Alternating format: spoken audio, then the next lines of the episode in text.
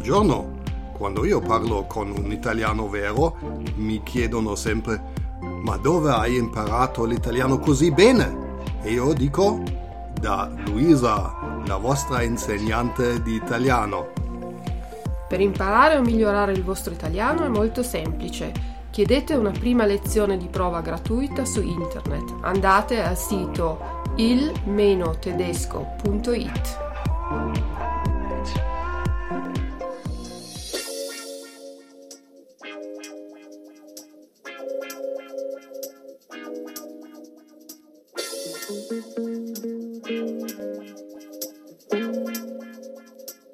Buongiorno cari amici e amanti dell'italiano e benvenuti al nuovo podcast numero 43. Fra pochi giorni sarà l'8 marzo e l'8 marzo è la festa della donna e vorrei parlarvi proprio di questa festa, delle sue origini e di come si festeggia in Italia. È una giornata dedicata al ricordo delle conquiste economiche, sociali, politiche delle donne, ma anche per pensare alle discriminazioni, alle violenze subite dalle donne e di cui sono ancora oggetto le donne in molti paesi del mondo, non soltanto in paesi lontani, ma anche in Italia ci sono delle discriminazioni e ci sono ancora molti atti di violenza sulle donne, quindi c'è ancora molto da fare. Ecco, questa festa è associata alla data del 25 novembre che l'Assemblea delle Nazioni Unite ha istituito come giornata internazionale per l'eliminazione della violenza contro le donne.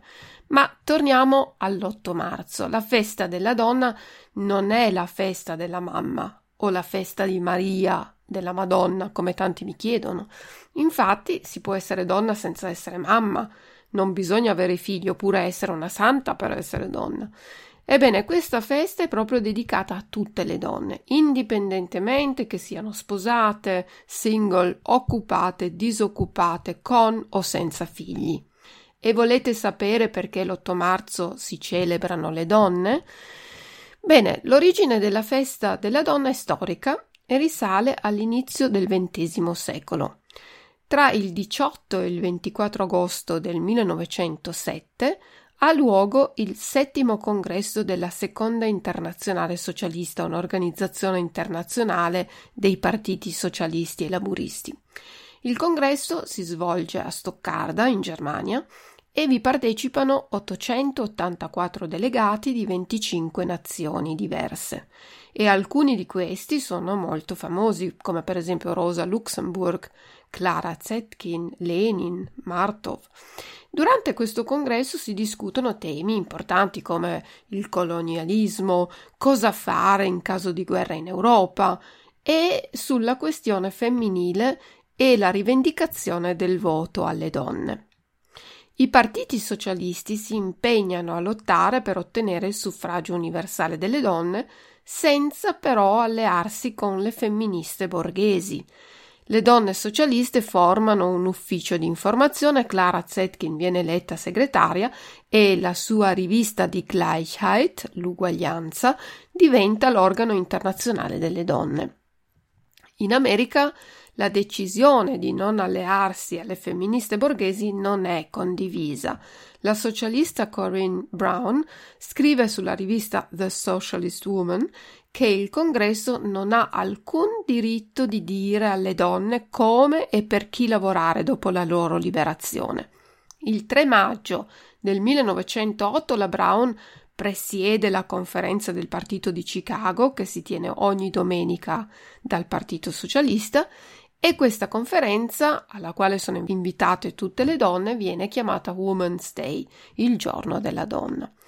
Le socialiste americane chiedono poi alla conferenza di Copenaghen nel 1910 di istituire una giornata dedicata alla rivendicazione dei diritti della donna. Durante il congresso però non si decide niente e le americane continuano a festeggiare l'ultima domenica di febbraio, mentre in alcuni paesi europei tipo Germania, Austria, Svizzera, Danimarca la giornata della donna si tiene per la prima volta la domenica 19 marzo del 1911. Sembra che questa data sia stata scelta perché il 19 marzo del 1848, durante la rivoluzione, il re di Prussia abbia dovuto riconoscere per la prima volta la potenza di un popolo armato e cedere davanti alla minaccia di una rivolta proletaria. Una delle tante promesse che lui fa e che poi in seguito dimentica è di concedere il diritto di voto alle donne si festeggerà per la prima volta l'8 marzo nel 1914 durante una settimana rossa di agitazione proclamata dai socialisti tedeschi. Durante la prima guerra mondiale, però, la giornata della donna non si festeggerà più, ma l'8 marzo del 1917 a San Pietroburgo in Russia, ecco, l'8 marzo, secondo il calendario giuliano a quell'epoca in vigore in Russia era il 23 febbraio in Russia. Le donne guidano una grande manifestazione per chiedere la fine della guerra.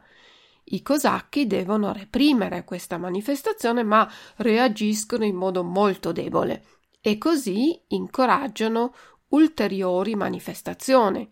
Tutte queste proteste, queste agitazioni, queste manifestazioni porteranno al crollo dello zarismo. Per questo l'8 marzo rimane nella storia come l'inizio della rivoluzione russa di febbraio e visto che nel 1921 la seconda conferenza internazionale delle donne comuniste si tiene a Mosca, viene fissata come giornata internazionale della donna proprio l'8 marzo. Poi, negli anni seguenti, la guerra, l'isolamento politico della Russia, del movimento comunista contribuiscono negli anni a far dimenticare le origini di questa celebrazione.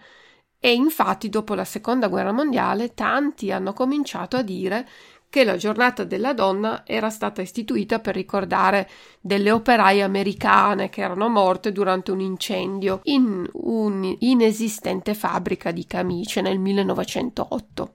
Qui si è probabilmente fatto confusione con un altro fatto che è realmente accaduto nella fabbrica Triangle di New York ma nel 1911 e non nel 1908 e poi non l'8 ma il 25 marzo. Ecco cosa succede.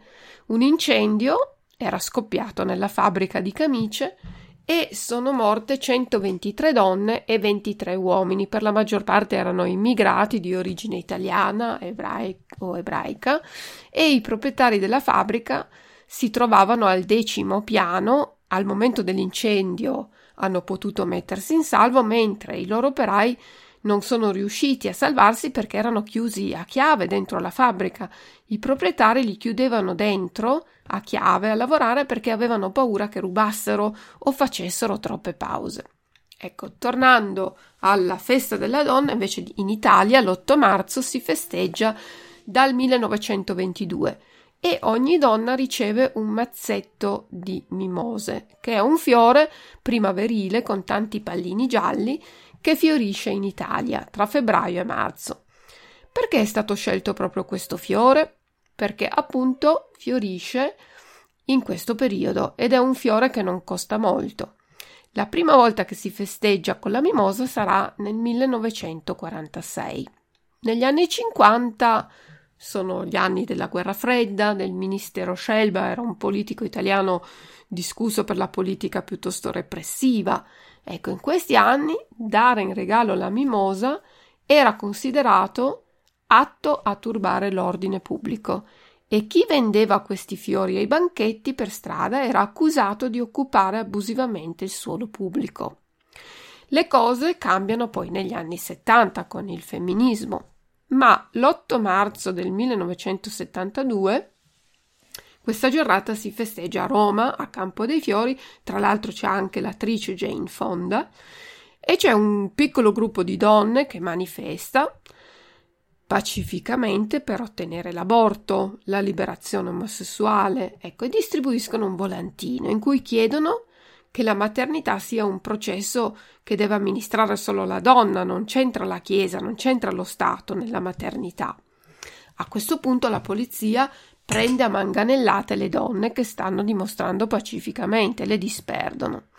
Ecco, in molte città d'Italia ci sono vie, giardini proprio intitolate all'8 marzo. Adesso sapete proprio tutto sulla festa della donna, non mi resta che fare tanti auguri alle mie amiche ascoltatrici e dare a tutti voi l'appuntamento al prossimo episodio. Ciao ciao dalla vostra insegnante di italiano Luisa. Ciao!